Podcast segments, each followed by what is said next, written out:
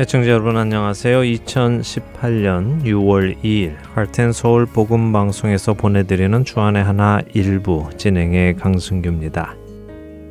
지난 한 주도 내 삶에 맺혀지는 열매로 내가 하나님의 자녀인 것을 확인하신 여러분들 되셨으리라 믿습니다. 우스운 이야기 하나 소개해 드리면서 오늘 방송 시작해 볼까요? 무인도에 표류하여서 20년을 혼자 살아온 사람이 마침내 구조를 받게 되었답니다. 구조대는 그 섬에 도착해서 놀라운 것을 보았다는데요. 아주 멋진 건물이 세 채나 그 무인도에 지어져 있었다는 것입니다. 구조대는 무인도에서 20년을 산 그 사람에게 물었습니다. 이 건물을 다 혼자 지으신 것입니까? 그러자 무인도에서 산 사람은 그렇다고 대답을 했지요. 구조대는 왜 건물이 세 개나 있는지 물었습니다. 그러자 무인도에서 20년을 산 사람이 이렇게 대답을 했다는데요. 첫 번째 건물은 저의 집입니다. 제가 먹고 자고 사는 집이지요. 그리고 그 옆에 있는 건물은 제가 다니는 교회입니다. 라고 대답했습니다. 그리고 마지막으로 그 뒤에 있는 건물은 제가 예전에 다니던 교회입니다. 라고 말을 했다는데요. 여러분들 이 이야기가 이해가 되십니까? 무인도에 혼자 살면서 혼자 교회를 짓고 다니다가도 교회에서 상처를 받아서 자신이 다니던 교회를 나와 다른 교회로 갔다는 우스개 소리이지요. 물론 말도 안 되는 우스개 소리이지만 이 이야기가 우습게만은 들리지 않습니다. 우리 시대의 아픈 모습을 꼬집어 이야기하는 것만 같아서 그렇습니다. 그만큼 우리 시대에는 교회에서 상처를 받아 교회를 떠나고 그렇게 찾아간 교회에서 또 상처를 받아 다른 교회로 옮겨가고 하는 일이 심심치 않게 일어나고 있기 때문이지요. 여러분들 중에도 많은 분들이 이런 경험을 해보지 않으셨습니까? 또 현재 그런 중에 계시는 분들도 계시지 않는지요. 첫 찬양 함께 하신 후에 계속해서 말씀 나누겠습니다.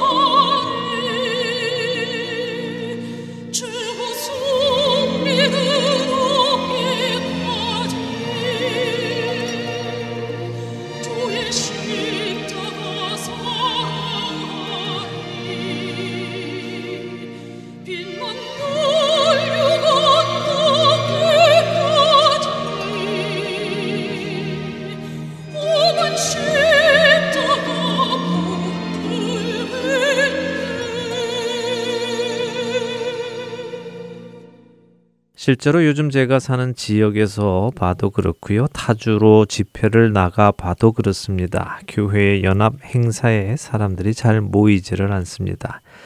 그런데 그 이유가 바빠서라든지 아니면 행사에 관심이 없어서라든지 하는 것도 물론 있겠지만 대부분의 경우 내가 그 교회에서 나왔기 때문에 그 교회에서 하는 어떤 행사에 참여하지 못한다는 분들이 많이 계셨습니다.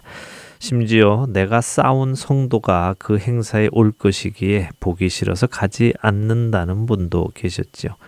시작에 말씀드린 무인도의 한 사람의 이야기처럼 자기 혼자 살면서도 자신이 다니던 교회의 상처를 받아 그 교회에 다니지 않고 새로운 교회를 세웠다는 일이 남의 일 같지 않습니다.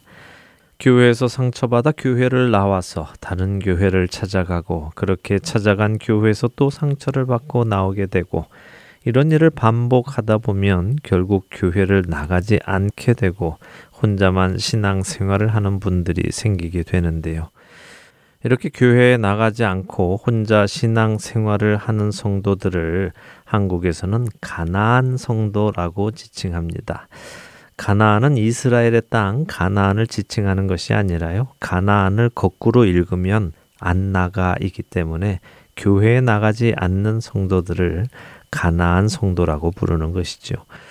그리고 이처럼 교회에 나가지 않는 그리스도인들의 비율은 해가 갈수록 늘어나고 있는 추세라는데요. 그런데 이것은 한국 교회에만 일어나고 있는 현상은 또 아니라고 합니다. 미국 교회 안에도 일어나고 있다고 하는데요.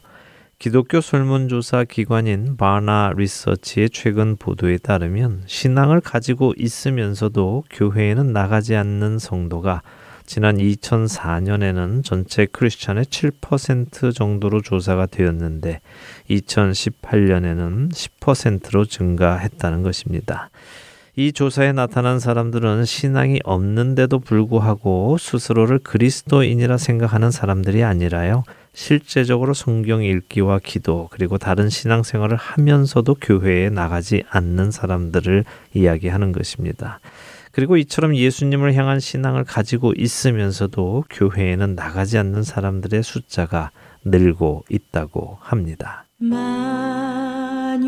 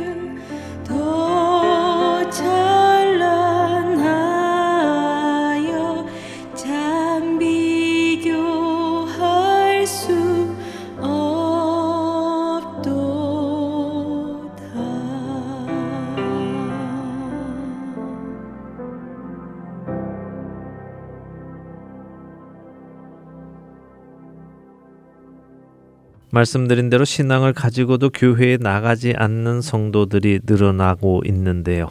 이번 바나 리서치 조사에 따르면 기성세대와 젊은 세대의 교회에 나가지 않는 이유에는 차이가 있다고 합니다. 기성세대 성도들 중 교회에 다니지 않고 홀로 신앙생활을 하게 된 사람들의 이유가 교회에서 상처를 받은 것이 이유라고 한다면요. 젊은 세대들은 상처를 받아서 교회에 나가지 않는 것이 아니라는 것입니다. 이것은 참 의외인데요. 젊은 세대가 예수님을 믿으면서도 교회에 나가지 않는 이유가 교회에서 상처를 받은 것이 이유가 아니라면 과연 무슨 이유로 그들은 교회에 나가지 않을까요? 자신도 성도이면서 교회에 나가지 않고 있는 더널드 밀러라는 기독교 작가는 그 이유를 이렇게 설명했습니다. 내가 교회에 나가지 않는 이유는 찬양과 설교 때문이다. 교회 안에서 드려지는 찬양과 설교를 통해 내가 하나님과 소통하고 있거나 연결되어 있다는 것을 느낄 수 없기 때문이다. 성경을 읽고 기도하며 기독교 공동체 안에서 생활하는 것이 중요할 수도 있지만 이러한 행위는 우리의 전통적인 교회 밖에서도 충분히 가능하기 때문에 굳이 교회에 가서 이러한 행위를 할 이유는 없다. 내가 교회에 나가지 않는 이유는 교회에 대한 상처나 제도에 대한 불신 때문이 아니라 나의 영적 성장에 교회의 행태가 도움이 되지 않기 때문이다. 라고 말입니다. 도널드 밀러라는 이 기독교 작가의 말이 여러분에게는 어떻게 들리십니까? 저는 이 작가의 글을 읽으며 그가 분명 옳지 않은 주장을 하고 있음에도 불구하고 또 동시에 우리가 반드시 생각해 보아야 하는 중요한 포인트도 담고 있다고 생각이 됩니다. 그것은 바로 현재 교회의 행태가 성도의 영적 성장에 도움이 되지 않고 있다는 그의 지적입니다. 물론 모든 교회가 그런 것은 분명히 아니지요. 여전히 성도들을 잘 양육하여 그리스도를 닮아가는 성도들로 만들어가는 건강한 교회들이 더 많습니다. 그러나 동시에 살아있는 듯 하지만 죽어 있는 교회들도 많은 것을 우리는 부인할 수 없습니다. 주일이 왔으니까 습관처럼 교회에 가고 습관처럼 찬양을 하고 습관처럼 헌금을 하고 습관처럼 설교를 하고 듣고 습관처럼 기도를 하고 습관처럼 축도를 받고 습관처럼 점심 식사를 하고 집으로 돌아오는 교회들도 많다는 것입니다.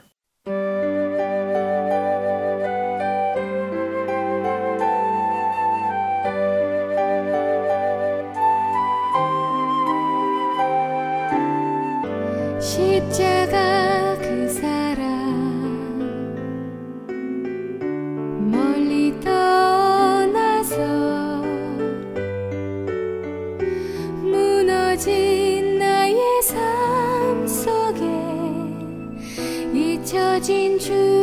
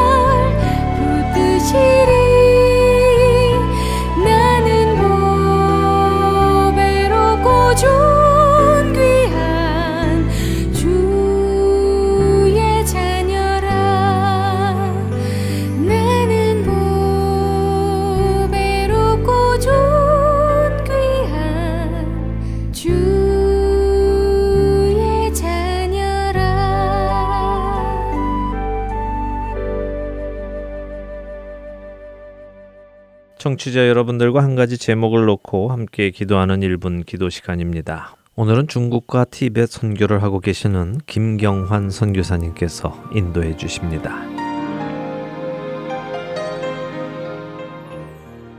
갈텐 서울 복음 방송 1분 기도 시간입니다. 저는 김경환 선교사입니다. 오늘은 중국을 위해 함께 기도하는 시간을 가지려고 합니다. 올 2월에 새롭게 제정된 중국의 종교법이 집행되었습니다. 새로운 종교법에 따르면 뭐 각 도시마다 조금씩 차이는 있지만 대충 교회 모임의 수를 일정한 숫자로 제한시킨다고 합니다. 또 주일학교를 폐쇄시키고 외국인 선교사들과의 접촉을 일체 금지한다고 합니다. 그러다 보니 많은 가정교회들이 주일의 집회를 여러 지역으로 흩어져 갖게 되었습니다. 또 가정교회 지도자들은 외국 선교사들로부터의 도움을 받지 못하게 되었습니다.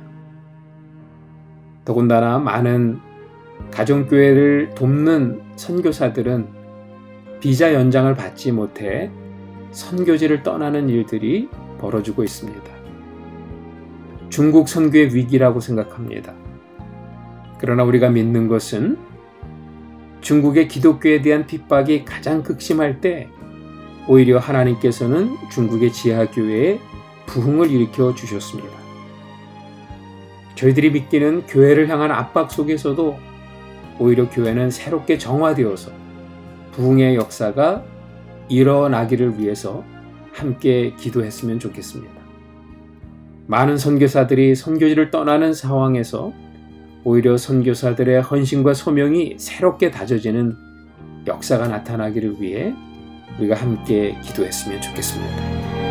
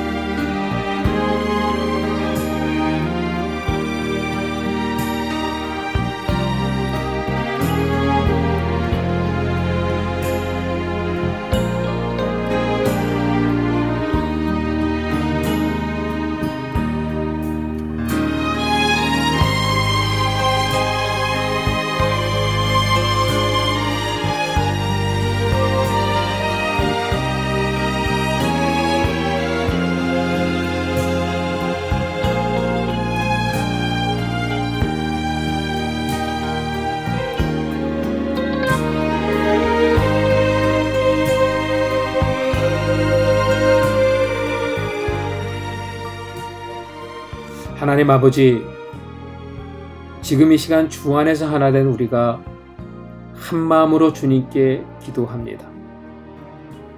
중국에서 벌어지고 있는 그 상황과 그 땅의 교회와 그 땅을 섬기는 선교사님들에게 벌어지고 있는 이 일을 다 두 눈으로 보고 계신 줄 분명히 믿습니다. 먼저 주님께서는 어떤 상황에서도 중국의 역사를 주관하시는 분임을 이 시간 선포합니다. 지금까지 그 땅에서 일해 오셨고, 오늘도 그 땅에서 일하고 계시는 살아계신 하나님이신 줄 분명히 믿습니다. 그래서 주님께 간절히 구하옵는 것은 중국 교회가 정부의 압박 가운데서 위축되지 않고 오히려 새로운 교회로 거듭나기를 간구합니다. 교회 성도들이 오히려 정금 같은 믿음을 회복하기를 간절히 구합니다. 그 땅을 섬기는 선교사님들을 하나님께서 지켜주시되 저들의 신변을 지켜주시옵소서. 저들의 영적인 건강을 지켜주시옵소서. 저희들로 하여금 중국에 필요한 신실한 선교사들로 마지막까지 남게 하여 주옵소서. 그렇게 하실 주님을 찬양하며 예수님의 이름으로 간절히 기도했습니다. 아멘.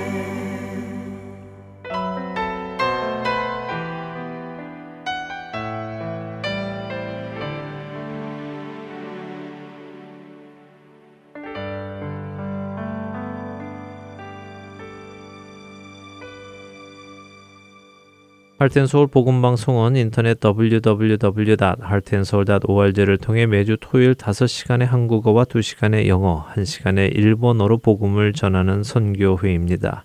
이 방송은 스마트폰 앱이나 팟캐스트를 통해 여러분의 스마트폰에서 들으실 수 있으며 매주 댁에서 CD나 MP3 CD로 받아서 들으실 수도 있습니다. 자세한 문의는 방송사 사무실 전화번호 602-866-8999로 해주시면 안내해 드리겠습니다.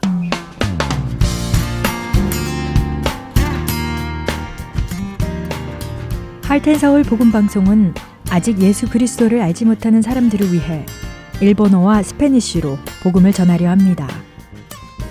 어둠 속에서 빛을 찾지 못하는 그들에게 참 빛이신 예수 그리스도의 복음을 전하는 이 사역에 번역으로 동참하실 분들은 하텐 서울 복음 방송 전화 602-866-8999로 연락 주시기 바랍니다.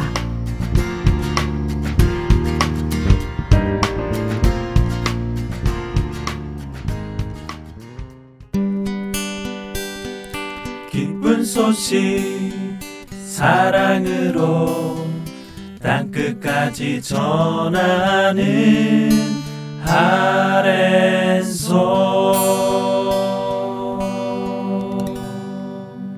야곱을 이스라엘로 만들어 가시는 하나님을 만나는 시간입니다. 야곱의 하나님으로 이어드립니다.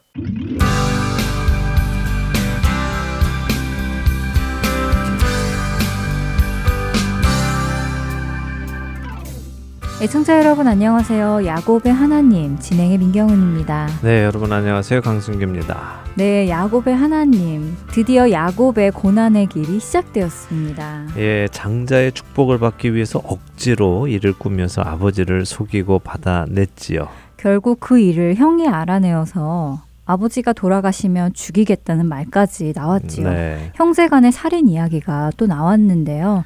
참 끔찍하다는 생각이 듭니다. 축복 때문에 동생을 죽이겠다니 말입니다. 그렇습니다. 또 그런데 사실 따지고 보면요. 모든 인류는 한 형제 자매이지요. 네. 어, 그 형제 자매들이 죄 때문에 죽이고 죽는 일이 생기게 된 것 참으로 안타까운 일입니다. 바로 이러한 모습을 예수님께서 회복시켜 주신 것이니 또한 감사한 일이고요. 자, 어쨌든 이렇게 형 에서가 야곱을 죽이겠다는 이야기를 했고요. 그 이야기를 어머니 리브가가 들었기에 결혼을 핑계해서 야곱을 바단 아람으로 보내려고 합니다. 그래서 아버지 이삭이 야곱을 불러서 축복하며 가나안 사람의 딸들 중에서 아내를 얻지 말고 외조부 부두엘의 집 라반 외삼촌의 딸 중에서 아내를 구하라고 당부하지요. 네, 그렇습니다. 그런 아버지의 당부를 들은 형 에서가 또 자기도 혈육 중에 아내를 구하겠다고 배다른 큰아버지 이스마엘에게 가서 그 딸을 데려다가 아내로 맞습니다. 참 엉뚱한 일을 벌이는 에서지요. 자, 여기까지가 지난 시간에 본 이야기입니다. 이제 오늘부터는 먼 길을 떠나는 야곱의 모습을 볼 텐데요. 먼저 창세기 28장 10절에서 22절을 보도록 하겠습니다. 어, 먼저 읽고 보기에는 양이 많으니까요. 함께 읽어 나가면서 보도록 하겠습니다. 애청자 여러분들도 가능하신 분들은 성경 창세기 28장을 여시고 함께 보시기 바랍니다. 10절과 11절을 한번 읽어 주시죠. 네. 야곱이 브엘세바에서 떠나 하란으로 향하여 가더니 한 곳에 이르러는 해가 진지라. 거기서 유숙하려고 그곳에 한 돌을 가져다가 베개로 삼고 거기 누워 자더니 네, 자 야곱이 부엘세바에서 떠나서 하란으로 갑니다. 네. 이렇게 가다 보니까 해가 졌죠. 어 그러니까 길거리에서 이제 유숙을 하게 되었는데요. 그래서 돌을 가져다가 베개로 삼고 거기에 누워 잤다고 성경은 말씀하십니다. 돌을 베개로 삼고 잤다는 것이 저는 참 이상하더라고요. 머리가 아플 텐데 말입니다. 예. 또 한국 분들은 돌을 베고 자면 입 돌아간다는 분들도 계시잖아요. 그래서 야곱의 이 이야기를 읽을 때마다 어, 좀 와닿지 않던데요. 네, 저도 같은 생각을 쭉 했었습니다. 왜 야곱은 돌을 가져다가 베개를 했을까? 어, 아무리 가진 것이 없이 길을 떠났다 하더라도 여행 짐 정도는 있었을 텐데 말입니다. 그렇다면 보통 그 여행 보찜을 베고 자는 것이 정상이라고 생각이 되거든요. 네. 그런데 원어 공부를 해보면요 참 놀라운 것을 알게 되는데요. 어, 한국어 성경을 보면 모두가 한 돌을 가져다가 베개로 삼고 누워 잤다고 번역을 해 놓았습니다. 뭐 개혁개정 공동 번역 새 번역 현대인의 성경 그리고 킹 제임스인 흠정역까지 마찬가지로 이렇게 번역을 해 놓았는데요. 어 그렇지만 영어 성경을 보면요 필로우로 삼았다 그러니까 베개로 삼았다 하는 성경 번역본들이 있기도 하지만 많은 경우는 돌을 머리 아래에 놓고 잤다 이렇게 번역을 해 놓았습니다. 어, 머리 아래에 돌을 놓고 잤다라고요. 네. 음, 뭐 머리 아래에 돌을 놓고 잤으면 그게 베개 삼아 잤다는 말이겠네요. 예, 뭐 아마도 그렇게들 생각을 하셔서 번역을 그렇게 한 것 같은데요. 어, 근데 사실 히브리어 원어를 보면요. 그 의미가 조금 다릅니다. 여기서 쓰인 단어는 히브리어 메라아샤라는 단어인데요. 이 단어의 의미는 무엇 무엇에 또 혹은 무엇 무엇 곁에 이런 의미입니다. 성경에서 이 단어는 총 8번이 쓰였는데요. 사무엘 상에서 5번, 열왕기 상에서 1번, 그리고 이 창세기에 2번 이렇게 쓰였습니다. 성경 사전이 있으신 분들은 한번 찾아보시면 도움이 되실 것입니다만 창세기의 야곱 이외에는 모두 이 단어를 머리 곁에, 머리 맡에라는 것으로 번역을 해 놓았습니다. 어, 예를 들면 다윗을 잡으러 온 사울의 전령들을 피해서 미갈이 다윗을 창으로 도망치게 합니다. 그리고는 우상을 가져다가 침상에 눕히고요. 염소 털로 가발을 만들어서 그 우상의 머리에 씌우고 의복을 입혀서 그것이 마치 다윗인 것처럼 분장을 시키지요. 여기서 머리에 씌우다 할 때 머리 부분이 메라샤라는 단어인데요. 어, 그러니까 얼굴 위쪽에 머리 부분에다가 염소 털을 놓은 것입니다. 더 자세한 예를 하나 더 보겠습니다. 쫓기던 다윗이 사울의 진영에 들어간 적이 있습니다. 기억하십니까? 네, 기억합니다. 잠자던 사울 앞에까지 갔지만 죽이지 않고 창과 물병만을 증거로 가지고 돌아왔죠. 네, 맞습니다. 잘 기억하시네요. 사무엘상 26장인데요. 그 장면에서 보면 사울이 자 신의 머리 곁에 창과 물병을 두고 잤다고 설명하십니다. 이 단어 역시 메라시아라는 단어죠. 제가 보는 성경 중에는 히브리어 직역 성경이 있습니다. 히브리어를 한국어로 직역해서 쓴 성경책인데요. 이 성경책의 번역을 제가 한번 읽어 드리겠습니다. 창세기 28장 11절입니다. 한 장소에 도착했다. 해가 저물어 거기서 묵으려고 그곳에 돌중 하나를 취하여 그의 머리맡에 놓고 그것에 누웠다. 자, 어떠십니까? 어, 히브리어 직역 성경은 돌 중에 하나를 취하여 그의 머리맡에 놓고 누웠다고 하시는군요. 네. 단어 의미 그대로요. 그렇죠. 그래서 유대인들은 야곱이 여러 돌 중에 하나를 가져다가 자기 머리맡에 두고 잠을 청했다라고 이해합니다. 자, 그럼 제가 왜 이 단어 하나를 놓고 이렇게 설명을 열심히 하고 있을까요? 그러게요. 돌을 가져다가 베개를 삼아 잤던, 머리맡에 두고 잤던, 큰 차이는 없어 보이는데요. 음. 왜 그렇게 길게 설명을 하시죠? 무언가 중요한 이야기가 있을 것 같은데요. 네, 중요한 이야기가 있으니까 설명을 시간 들여서 하겠죠. 네. 아, 이미 말씀드린 대로 돌을 베개 삼아 자는 사람은 거의 없습니다. 일단 불편하기 때문이죠. 네. 근데 야곱이 돌을 머리맡에 두고 잔것 을 성경은 기록하고 있다는 것입니다. 그것이 별로 중요한 이야기가 아니라면요. 기록할 이유도 없었을 텐데 말입니다. 자, 조금 아까 사울 왕이 자신의 머리맡에 창과 물을 두고 잤다고 했습니다. 그렇죠? 어, 열왕기상에 가면요. 이세벨 여왕을 피해서 로뎀나무 아래에서 자고 있는 엘리야 선지자의 머리 곁에 천사가 구운 떡과 물병 하나를 가져다 놓습니다. 자, 무슨 말씀을 드리느냐 하면요. 머리맡에 무엇을 둔다는 것은 그것을 손만 뻗치면 바로 잡을 수 있도록 해 놓았다는 것입니다. 다시 말씀드리면 꼭 필요한 것이기에 즉각적으로 잡을 수 있는 것이죠. 사울의 물이 그렇고 사울의 창이 그렇습니다. 그렇다면 우리는 이렇게 볼 수 있습니다. 야곱이 주변에서 돌 하나를 골라서 자기 머리맡에 두었다. 그리고 잠을 잤다 하는 것이죠. 자, 지금 그의 상황을 한번 생각해 보겠습니다. 야곱은 지금 외갓집으로 가는 중입니다. 표면상의 이유는 아내를 구하기 위함입니다만 진짜 이유는 무엇입니까? 그가 왜 외갓집으로 가고 있습니까? 형 에서를 피해서겠죠. 형이 죽이겠다는 것을 어머니 리브가가 들어서 알려주었으니까요. 맞습니다. 형이 아버지가 돌아가시면 자신을 죽이겠다고 했다는 이야기를 들었습니다. 그래서 그 형을 피해서 외갓집으로 피신을 가는 중이죠. 야곱의 성품은 의심이 많습니다. 또 겁도 많은 편입니다. 이러한 사실들은 앞으로 우리가 야곱의 삶을 살펴보면서 하나하나 알아가게 될 것인데요. 야곱은 자신이 에서인 척하고 축복을 받으라고 어머니가 말했을 때도 두려워했던 거 기억하시죠? 네. 예, 그 두려움이 거짓말을 하는 것에서 오는 두려움이 아니라 들키면 어떻게 하느냐 하며 두려워했습니다. 지금 야곱은 혼자 집을 떠났습니다. 하란으로 가는 길입니다. 어느 숙소에 머무는 것이 아니죠. 길가에서 잠을 잔다는 것은 첫째는 짐승의 출현도 가능합니다. 어, 하긴 그 옛날이라면 짐승이 얼마든지 있었겠네요. 그럼요. 지금처럼 길이 잘 되어 있는 것도 아니죠. 사막의 땅에서 하란으로 가는 길입니다. 길가에 불도 없고 인기척도 없습니다. 아주 두렵죠. 들짐승이 올 수 있습니다. 그리고 말씀드린 대로 형을 피해서 도망가는 중입니다. 형이 잘 됐다 이놈 아버지 안 계실 때 길거리에서 내가 죽여버리겠다 하고 쫓아올지도 모른다는 생각도 들었을 것입니다. 어, 정말 그렇겠네요. 형이 사냥꾼이니까요. 그런 걱정도 가능하겠네요. 예, 그렇죠. 그리고 또 형이 아니더라도요, 길거리에 강도나 산적도 있을 수 있습니다. 음. 혼자의 몸으로 그 밤에 어디 가서 길에서 잔다고 한번 상상을 해 보십시오. 두려운 것이 당연하죠. 어, 그러니 자신을 지킬 수 있는 무언가를 찾는 것입니다. 그러다가 돌을 찾은 것이죠. 저는 이 돌이 그냥 손바닥만한 돌은 아니라고 생각합니다. 손바닥만한 돌을 가져다가 자기 머리맡에 둔 것이 아니라요. 꽤 큰 돌을 가져다가 자신의 방패막을 삼은 것입니다. 우리가 두려울 때는 우리의 몸을 가려줄 무언가가 있으면 그나마 안심이 됩니다. 하다못해 신문지라도 덮고 자면요. 조금 안심이 되거든요. 뭐라도 하나 나를 가려줄 만한 것이 있다면 그 작은 것이라도 우리에게는 위로가 되고 또 안심이 됩니다. 야곱은 지금 그런 돌 하나를 찾아서요. 그 돌 뒤에 누워서 자신을 방어하며 잠이 든 것이죠.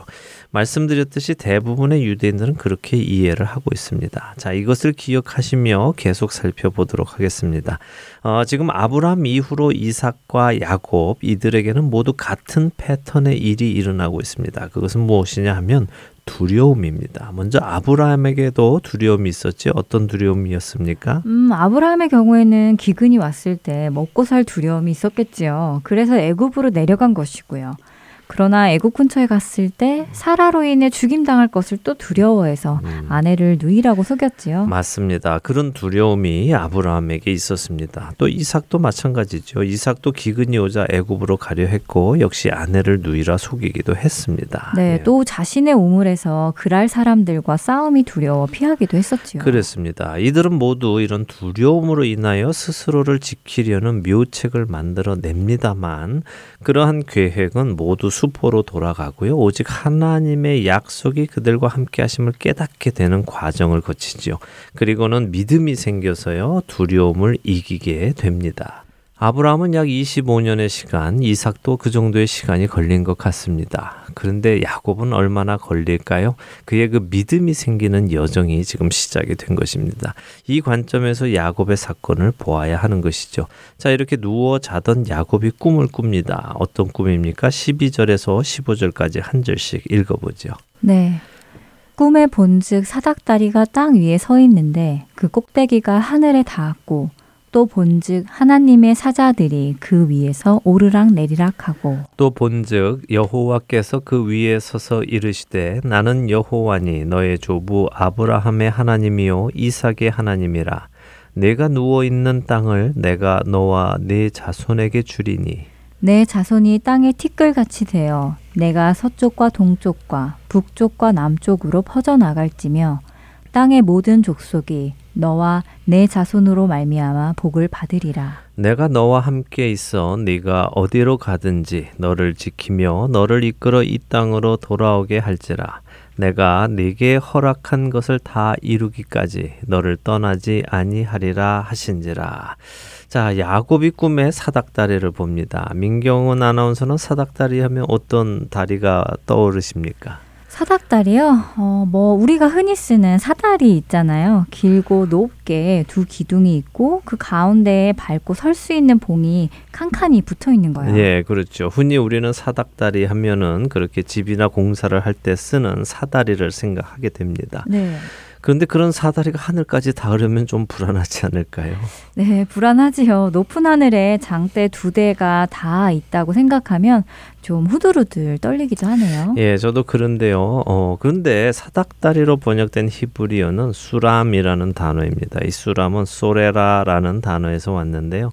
소레라라는 단어 의미는 쌓아 올리다라는 의미입니다. 그래서 이 수람이라는 단어는 사닥다리로 번역되기보다는 계단이라고 번역하는 것이 더 음. 좋습니다.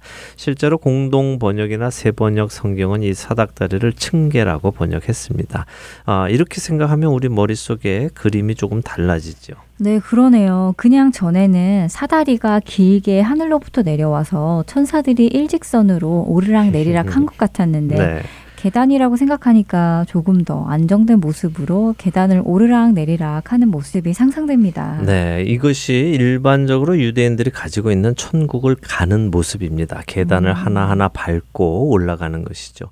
자, 이런 모습 속에서 그 계단의 끝에 하나님께서 서 계시는 것을 야곱이 보는 것이죠. 저 위로 보이는 것입니다. 사다리처럼 일자로 되어 있으면 이 그림이 잘 안 나옵니다. 자, 저 계단 끝에 천국의 계단 끝에 하나님께서 서서 말씀하십니다. 나는 너의 할아버지인 아브라함의 하나님이고 네 아버지인 이삭의 하나님이다. 네가 누워 있는 지금 이 땅을 내가 너와 네 자손에게 주겠다. 네 자손이 땅에 티끌같이 되어 네가 동서남북으로 퍼져나갈 것이고 땅의 모든 족속이 너와 네 자손으로 말미암아 복을 받을 것이다. 이렇게 야곱이 떠나기 전에 아버지 이삭에게 받은 축복의 말씀을 하나님께 친히 듣게 되는 것입니다. 이제 아브라함에게 하셨던 약속, 또 이삭에게 하셨던 약속, 그 약속이 야곱에게 공식적으로 하나님께서 말씀하시게 된 것이죠. 깨지지 않는 하나님의 약속과 축복이 드디어 야곱에게 임하시는군요. 그렇죠. 자, 15절의 말씀을 잘 보세요. 하나님이 약속하십니다. 내가 너와 함께 있어서 네가 어디로 가든지 내가 너를 지킬 것이다. 그리고 너를 이끌어서 이 땅으로 다시 돌아오게 할 것이고 내가 너에게 허락한 이 모든 일을 이룰 때까지 나는 너를 떠나지 않을 것이다. 라고 약속을 해 주십니다. 하나님의 약속이 야곱에게 용기를 주었겠네요. 예, 그랬을 것 같죠. 어, 그런데 또 한 가지 생각을 해보죠. 하나님의 지금 이 약속이 야곱에게 어느 정도로 와 닿았을까요? 아브라함도 자식이 없을 때에 하나님께서 이런 자손에 대한 약속을 해 주셨는데요. 처음에는 믿지를 못했죠. 네. 어, 야곱도 지금 지난번에 말씀드렸지만 70이 넘은 나이입니다. 아직 자식은커녕 아내도 없는데요. 결혼도 음. 못했고 더군다나 지금 형을 피해서 목숨을 구하려고 도망치고 있습니다. 한밤중에 아무도 없는 길거리에서 돌 뒤에 몸을 숨기고 잠을 자고 있었죠. 그런 그에게 하나님께서 내가 너에게 자손을 주겠다라고 약속해 주시고 생명을 보존해 주겠다 하고 약속해 주시고 다시 돌아올 것을 약속해 주시죠. 어쩌면 참 와닿지 않을 약속이기도 합니다. 듣고 보니 그렇네요. 우리가 하나님의 약속이 믿겨질 때는 그래도 상황이 어느 정도 가능성이 있어 보일 때 믿어지잖아요. 그렇죠. 그런데 야곱의 경우 하나님의 약속이 믿어질 만한 조건은 없어 보이네요. 예, 맞습니다. 없어 보이죠. 그런데 믿음이란 또 보이지 않는데 믿는 것이 믿음이죠. 가능성이 있어서 믿는 것은 믿음이라고 하기보다는 가능성이 있다고 그냥 생각하는 것일 것입니다. 아브라함이 의인이라 칭함을 받은 것은요, 그가 믿을 수 없는 중에 믿었기 때문입니다. 예수님께서도 보지 않고 믿는 자가 복이 있다고 하셨죠. 믿음은 믿을 수 없는 중에 보지 않고 믿는 것입니다. 자, 야곱은 어떨까요? 16절과 17절을 읽어보죠. 야곱이 잠이 깨어 이르되 여호와께서 과연 여기 계시거늘 내가 알지 못하였도다. 이에 두려워하여 이르되 두렵도다 이곳이요 이것은 다름 아닌 하나님의 집이요 이는 하늘의 문이로다 하고 자 야곱이 하나님께서 여기 계신 것을 자신이 몰랐다고 하며 두려움을 고백합니다. 그리고는 이곳이 바로 하나님이 계시는 곳이라고 생각을 하죠. 그는 하나님이 여기 계시다는 것을 믿은 것입니다. 지금 꿈에 본 하나님을 꿈이라고 생각하지 않고 실제라고 믿은 것이죠. 그가 그렇게 믿으니까 어떤 일이 일어나느냐 하면요. 18절과 19절을 한번 읽어 주세요. 야곱이 아침에 일찍 일어나 베개로 삼았던 돌을 가져다가 기둥으로 세우고 그 위에 기름을 붓고 그곳 이름을 베델이라 하였더라. 이 성의 옛 이름은 루스더라. 자, 아침에 일어나서 하나님이 자신에게 약속해 주신 것을 믿고 나니까 어떤 일이 일어나는가 하면요. 자신이 몸을 숨겼던 돌, 그 돌로 기둥을 세우는 것입니다. 그리고는 그 위에 기름을 붓죠. 이것은 곧 예배의 형식을 띄우는 것인데요. 야곱은 이것을 베델이라고 이름을 붙입니다. 베델은 하나님의 집이라는 의미죠. 야곱은 자신 스스로를 지키려는 그 돌을 이제는 하나님께 바치고는 하나님을 믿기로 결단하는 것입니다. 아, 그렇군요. 어, 그런데 한 가지 궁금한 점이 있는데요. 네. 야곱이 자기 몸을 숨길 정도의 사이즈의 돌을 가져다가 그 뒤에서 잠을 자기도 하고 또 그 돌로 기둥을 세우고 하려면 보통 힘이 드는 게 아닐 텐데 네. 그게 가능할까요? 돌이라는 것이 무게가 엄청나잖아요. 좋은 지적입니다. 우리는 성경을 보면서도 늘 그렇게 질문을 해야 합니다. 이것이 가능한가 아닌가 하는 것이죠. 돌 무겁습니다. 아주 무겁죠. 힘 좋은 사람도 어린아이 사이즈 정도 되는 돌을 들려면 아주 끙끙 될 것입니다. 그런데 이 야곱이라는 사람이요, 우리의 상상보다 아주 힘이 센 사람입니다. 얼마나 힘이 센 사람인지는 다음 장인 29장에 나옵니다. 그러나 그 이야기는 다음 시간에 하고요. 일단은 저를 믿고 한번 따라와 주시기 바랍니다. 네. 이렇게 하나님의 집이라고 이름을 짓고 나서는 야곱이 하나님께 소원을 하는데요. 20절에서 21절 한 절씩 또 보겠습니다. 야곱이 서원하여 이르되 하나님이 나와 함께 계셔서 내가 가는 이 길에서 나를 지키시고 먹을 떡과 입을 옷을 주시어 내가 평안히 아버지 집으로 돌아가게 하시오면 여호와께서 나의 하나님이 되실 것이요 내가 기둥으로 세운 이 돌이 하나님의 집이 될 것이요 하나님께서 내게 주신 모든 것에서 10분의 1을 내가 반드시 하나님께 드리겠나이다 하였더라. 네, 하나님의 약속의 말씀을 듣고 야곱은 하나님께 소원을 합니다. 하나님이 정말 말씀하신 대로 나와 계셔서 나를 지켜주시고 먹고 살게 해주시고 평안히 다시 아버지 집에 돌아오게 해주시면 그 약속을 다 지켜주시면 하나님은 나의 하나님이 되실 것입니다. 그리고 이 돌이 하나님의 집이 될 것입니다. 이렇게 얘기하죠. 이게 무슨 말이냐 하면 내가 하나님을 여기서 섬기겠다고 하는 것입니다. 그리고 그 하나님께 11조를 드리겠다고 소원을 하는 것이죠. 어, 11조 이야기가 또 나오는데요. 아브라함의 하나님에서도 어, 말씀을 드렸습니다만 이런 것은 당시의 근동 지방에 있었던 문화로 당신의 말이 맞다는 것을 인정합니다. 당신이 옳습니다 하는 의미라고 말씀드렸습니다. 그러니까 하나님께서 정말 그렇게만 해주신다면 하나님은 나의 신이 되실 것입니다. 내가 하나님을 나의 신으로 모시겠습니다 하는 말이죠. 왠지 하나님의 약속을 어, 글쎄요, 뭐라고 표현할까요? 약속을 온전히 믿지 못한다거나 할까요? 아니면 하나님의 약속에 확인을 하고 싶어 한다거나 할까요? 왠지 그런 느낌이 있네요. 예, 그런 느낌이 들죠. 네. 어, 하나님의 그 약속이 지금 야곱에게는 아주 절실합니다. 왜냐하면 형을 피해서 한 번도 가보지도 않은 땅, 하란을 가고 있는 것입니다. 말로만 듣던 외갓집을 갑니다. 과연 이 길을 내가 다시 돌아올 수 있을까? 저 무서운 형이 오늘 이 일을 잊어줄까? 걱정되는 속에서 들려온 하나님의 약속은 그에게 너무도 절실한 약속이면서 꼭 붙들고 싶은 약속이지요. 그러니까 그가 하나님께 말씀드리는 것입니다. 그래요, 하나님. 그렇게만 해주신다면 정말 제가 간이라도 빼드릴게요. 하는 것이죠. 그런데 야곱이 정말 그 말을 지키는가? 그거는 또 우리가 알아가게 될 것입니다. 그러나 이런 야곱의 모습을 기억하시면서요. 또 그 안에 우리 각자의 모습도 보시면 좋겠습니다. 당장 급할 때는 하나님만 따르겠다고 하면서도 그 급한 불이 꺼지고 나면은 하나님을 잊고 하는 것이 또 우리의 모습이기 때문입니다. 아, 야곱의 그런 모습을 볼 수 있군요. 앞으로가 더 궁금해집니다. 하지만 정작 그런 모습이 우리 안에 있기 때문에 부끄러워지기도 하는데요. 급할 때만 주님을 찾는 우리가 아니라 항상 주님과 함께하는 우리가 되기를 바랍니다. 네.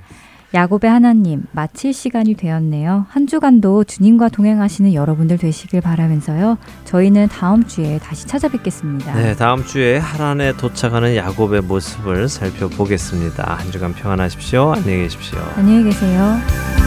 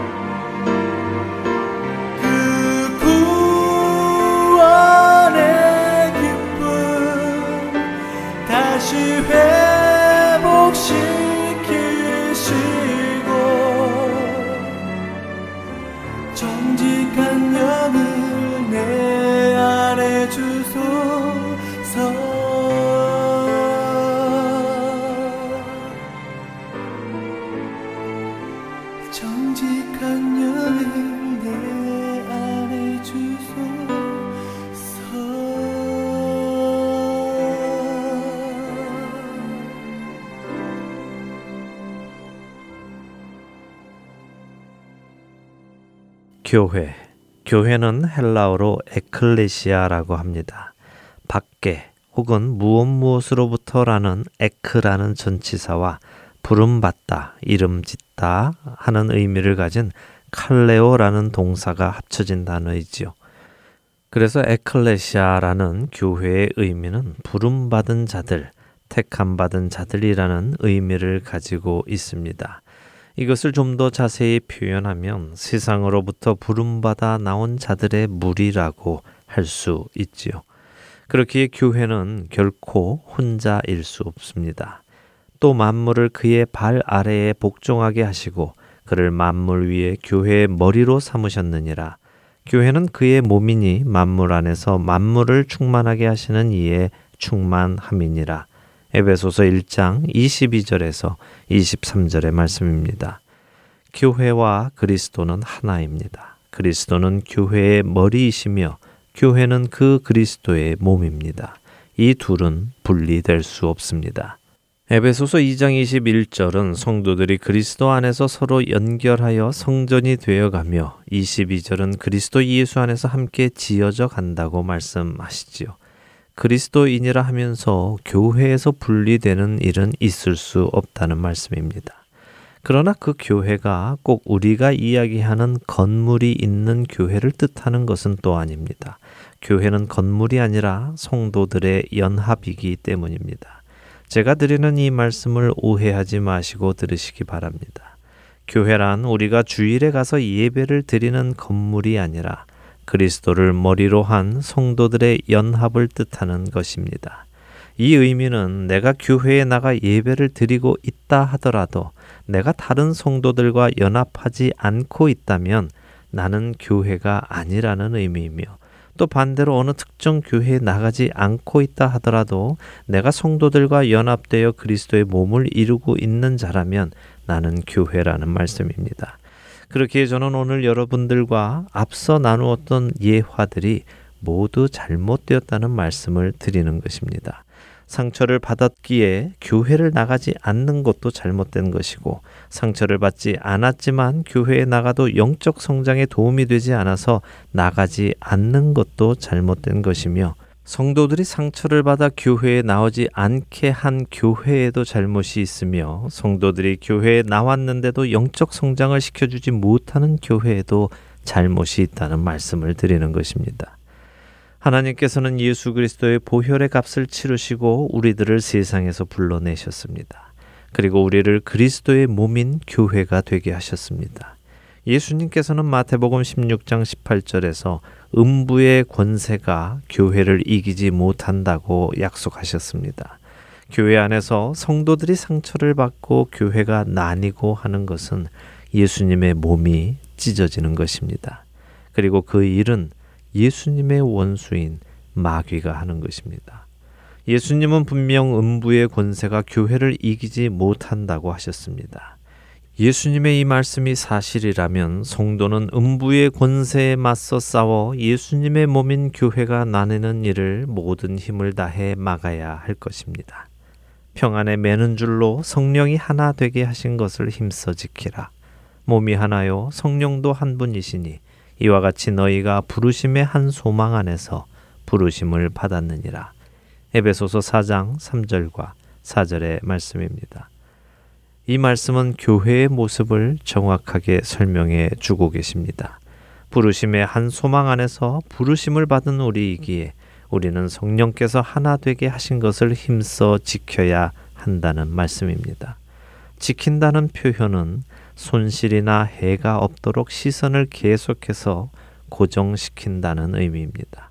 힘써라는 표현은 안간힘을 써서 노력하는 것을 의미하지요. 그렇기에 모든 성도는 그의 직분에 상관없이 그리스도의 몸인 교회가 하나 되게 하기 위해 그 교회의 시선을 고정하고 그 교회의 손실이나 해가 없도록 모든 노력을 해야 한다는 말씀입니다. 혹시 교회에 실망하여 상처받아서 나가지 않고 계시는 분들이 계십니까? 그렇다면 다시 교회로 가십시오. 그리고 그 실망과 상처 주는 요소들을 여러분들이 힘써 고치십시오. 성경 말씀 그대로 성령이 하나 되게 하신 것을 힘써 지키시려는 여러분들을 주님께서 친히 도우실 것입니다. 또한 교회는 성도들의 영적 성장을 위해서 모든 노력을 해야 할 것입니다. 더 이상 예수 그리스도의 몸된 교회가 찢어지는 일이 있게 해서는 안 될 것입니다. 사랑하는 할텐 서울 복음 방송 애청자 여러분, 여러분은 세상에서 부름받아 나온 거룩한 하나님의 자녀들입니다. 그렇게 기꺼이 여러분의 삶을 들여서 예수님의 피값으로 세우신 교회가 무너지지 않도록 하십시오. 여러분의 머리 되시는 예수님의 몸으로서 굳건히 서시기를 바랍니다. 예수님의 말씀 그대로 결코 음부의 권세가 여러분을 이길 수 없기 때문입니다. 그렇게 쓰임 받으시는 여러분이 되시기를 소망하며 오늘 주안의 하나 일부 여기에서 마치도록 하겠습니다. 함께 해주신 여러분들께 감사드리고요. 저는 다음 주 이 시간 다시 찾아뵙겠습니다. 지금까지 구성과 진행의 강순기였습니다. 애청자 여러분 안녕히 계십시오.